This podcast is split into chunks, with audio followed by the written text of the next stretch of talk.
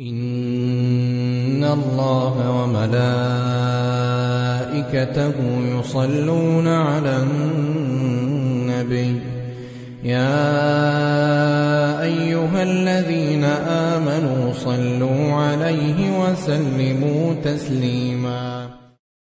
بسم الله الرحمن الرحيم. الحمد لله رب العالمين، وأشرف الصلاة وأزكى السلام على أحب الخلق إليك سيدنا وحبيبنا المصطفى وعلى آله الطيبين الطاهرين وأصحابه المنتجبين. اللهم إنا نبرأ إليك من حولنا وقوتنا، ونبرأ إليك من علمنا وعملنا، ونلتجئ إلى حولك وقوتك وعلمك يا ذا القوة المتين. اللهم تجلى علينا بقولك ففهمناها سليمان، وأنزل علينا ملكا يسددنا ويلقننا الحكمة مع العافية والإكرام يا ذا الجلال والإكرام. بفضل الله تعالى تكلمنا في الدرس السابق عن علامات محبة رسول الله صلوات الله تعالى عليه وآله، وكل المجالس التي بدأت والتي ستأتي إن شاء الله تعالى من بعد كلها تدور حول قطب هذه الجلسة أو هذا الدرس. فموضوع هذه الجلسة هو قطب الطاعات وقطب العبادات التي عليها تدور كل العبادات والطاعات والإيمان، وهي محبة الله عز وجل. كل عبادة العباد وطاعة الطائعين وذكر الذاكرين وخشية الخاشعين كلها من أجل محبة الله تعالى والتقرب إليه.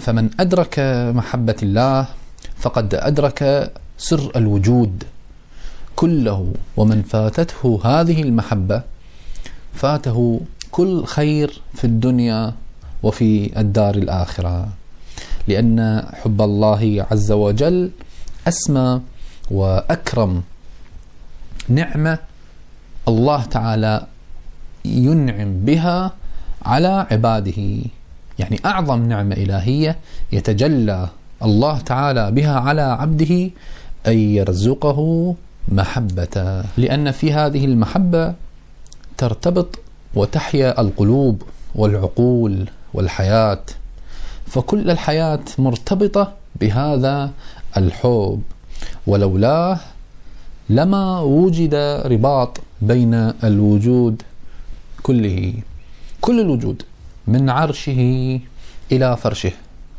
كل الوجود ارتبط بحرفين الحب. فما من السماء ملك ولا مخلوق ولا من الأرض موجود إلا وهو يحب الله جل وعلا. فبحب الله تعالى يعمر الكون، وبحب الله تعالى يرتقي العبد إلى مقامات الفضائل والكمال. وحقيقة لو فتشنا في العبادات وفي الطاعات لما وجدنا طاعة ولا عبادة ألذ من محبة الله تعالى، فهي ألذ العبادات وألذ الطاعات، لأن الطاعات يشعر الإنسان فيها بالألم وبالوجع، أما الحب هو الذي ينسي الإنسان كل الآلام والأوجاع والأسقام. فبحب الحبيب لمن يحب ينسى كل آلامه.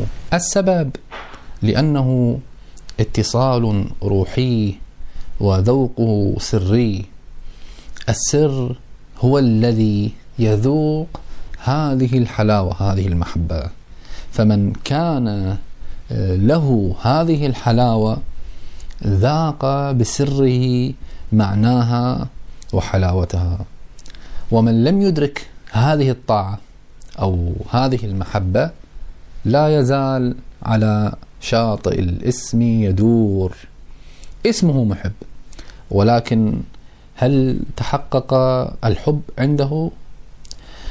الحب عندما تنسى كل وجودك في حب حبيبك، فإذا نسيت وجودك في حب حبيبك فأنت بدأت بطريق الحب. فأولا لا يكون حب من غير منحة ونعمة، لا يمكن للإنسان أن يحب إنسان إلا إذا كان هناك أحد شيئين، إما أن يكون بينه وبينه سبب ونسب روحي، تلتقي روحك بروحي واستعداد روحي من روحك بين روحك وروحك، إذا وجد هذا الاستعداد وجد الحب. أو يكون لك من المحب عطاء تفرح به، وعطاء يبدل آلامك وأوجاعك، يبدل فقرك إلى لذة وحب، عندها تستغرق في حب من تحب. فلأجل هذه المحبة النبي صلى الله تعالى عليه وآله أخبرنا بقوله: أحب الله لما يغذوكم به من نعمة، وأحبوني لحب الله، وأحب أهل بيتي لحبي.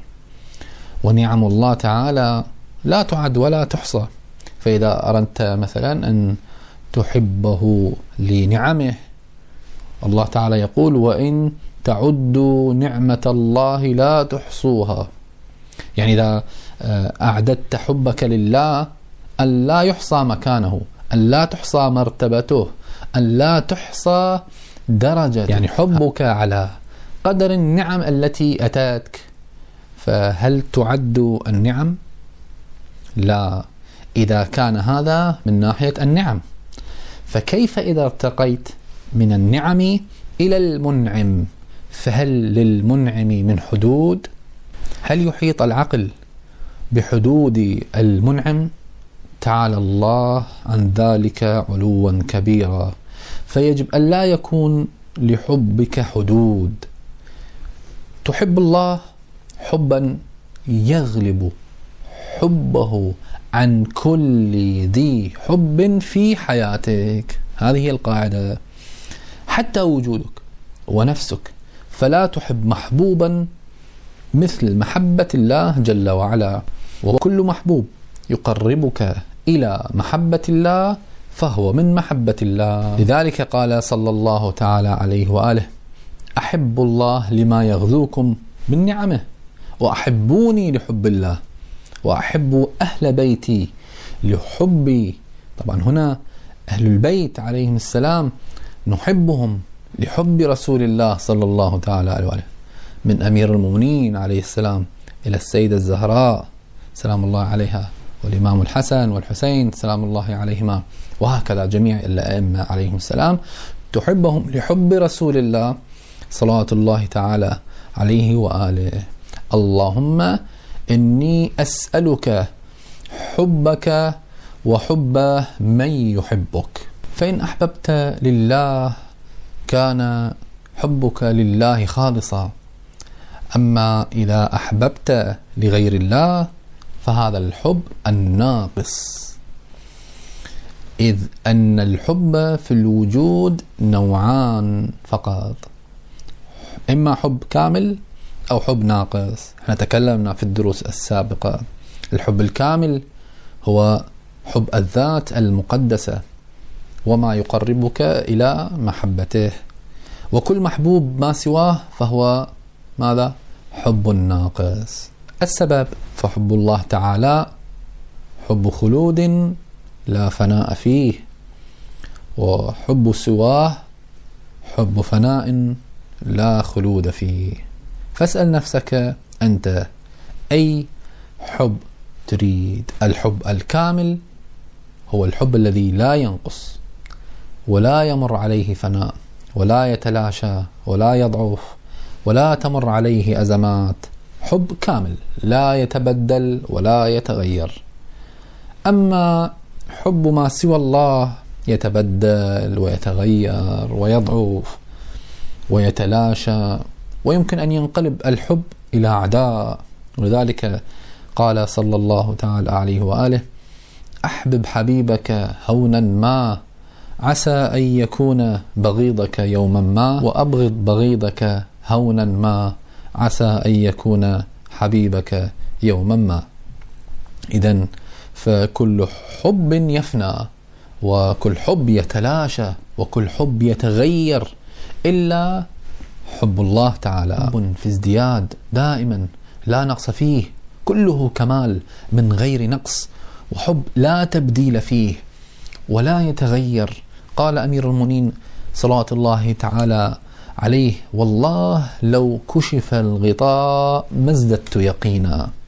يعني أحب الله الآن وأنا لا أرى، يعني أحبه بالغيب، يعني لو كشف لي الغطاء ما زاد حبي فيه شعرا، لأن حبي له حب اليقين، وحب اليقين لا يتبدل ولا يتغير. فحب الله تعالى حب يقيني، لا حب خيالي، لا حب مثالي، حب يقيني، يعني يمتلئ القلب بهيبة الله، بجلال الله، بعظمة الله، فلا يبقى لغيره ميل ولا لسواه التفات. هذا الحب الحقيقي الذي يجب أن يسعى إليه الإنسان. شاهدوا أحدهم على قبر وهو يبكي، فقالوا: ما يبكيك يا فلان؟ قال: مات حبيبي. فقالوا له: لماذا أحببت من يموت؟ مات حبيبك، مات حبك. إن كان هذا الحب لله تعالى التقيت به في الآخرة، وإن كان لغير الله تعالى كان هذا الحب وزرا عليك بين يدي الله تعالى، إثم ووزر وحجاب لك عن الله تعالى. فلذلك الذاكر عندما يذكر الله تعالى وهو يريد مثلا الأنوار أو الفتح أو الصفاء أو تحريك القلب أو شيء من هذه الأحوال، فهذا ذاكر محجوب عن الله تعالى والعياذ بالله، حجب بأحواله عن الله عز وجل وبأنواره عن الله تعالى. أما المؤمن هو الذي يذكر الله لله. قال تعالى: ألا لله الدين الخالص. لا يريد عطاء ولا يريد إمداد، يريد الله تعالى فقط.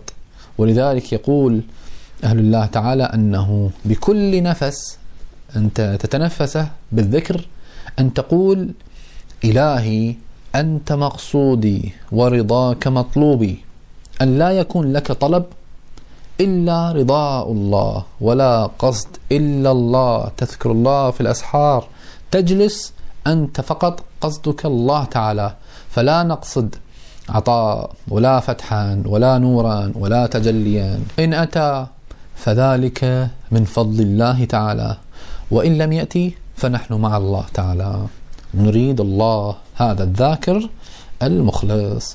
أما الذاكر للأحوال والأنوار والمكاشفات فهذا ذاكر محجوب عن الله تعالى. لماذا؟ لأنه لما ذكر رأى الأنوار فرح، قال: ما شاء الله، شيء جميل، جميل الذكر. ثاني مرة يأتي ليذكر الله حتى يرى الأنوار، ليس لأجل أن يحضر قلبه مع عظمة الله تعالى، فحجب بالنور عن منور السماوات والأرض.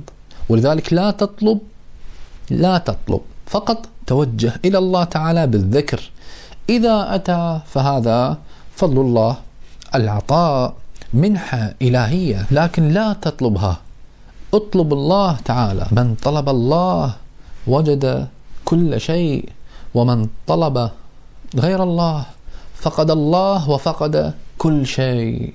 فاطلب الله تعالى يأتيك كل شيء تريده. هذا هو الحب. الحب أن لا تحب غير المحبوب. والدك أعطاك نقود اليوم، غدا ما أعطاك تقول لا أحبه، لا، هذا غير الصادق في الحب. يجب أن تحب أبوك لأنه أبوك، لأنه والدك، لأنه عاش وهو يغذيك ويطعمك ويعطيك، فكيف تحب أباك وإن لم يعطيك؟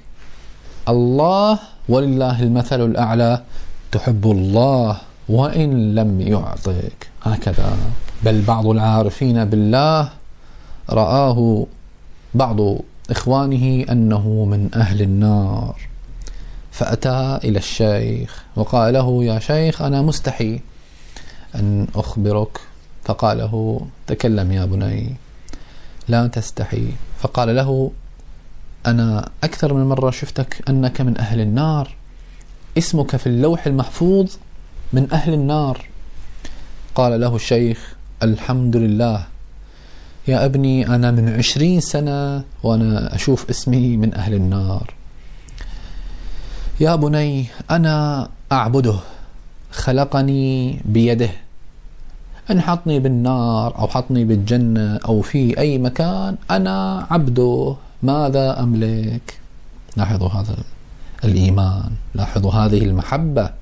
فراضي عنه بكل ما أوجد، لا أستطيع أن أقول ليش ولماذا وكيف فعل بي، يكفيني أنه أكرمني أني أحبه. لاحظوا المحبة، يكفيني أنه أكرمني بمحبته، يكفيني هذا الشرف. فما أمسى المساء حتى نقل اسمه من أهل النار إلى أهل الجنة. هذا هو الحب الصادق.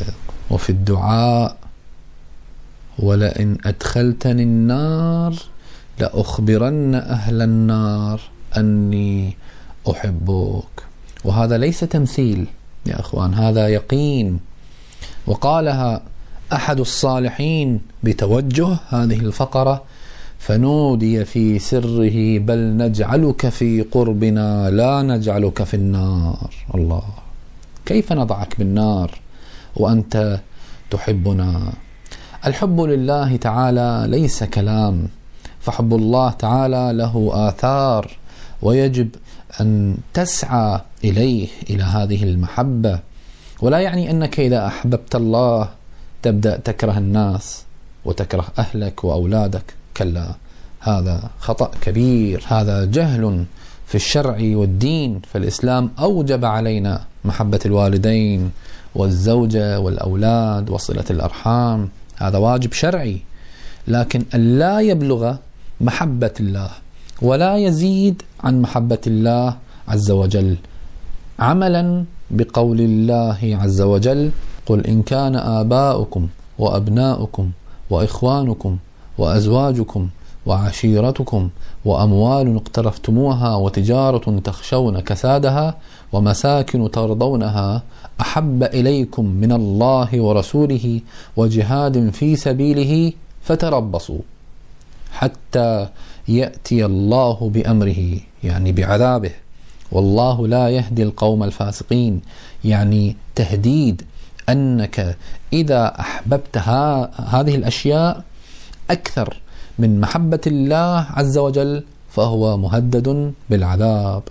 أما إذا أحببت أقل من محبة الله عز وجل فلا مانع من ذلك، تحب زوجتك لأنها هدية من الله تعالى إليك، تحب أولادك لأنهم نعمة وهدية من الله تعالى إليك، تحب العمل لأن الله عز وجل جعله باب رزقك، تحب المال لأن الله تعالى جعله بابا للتقرب إليه.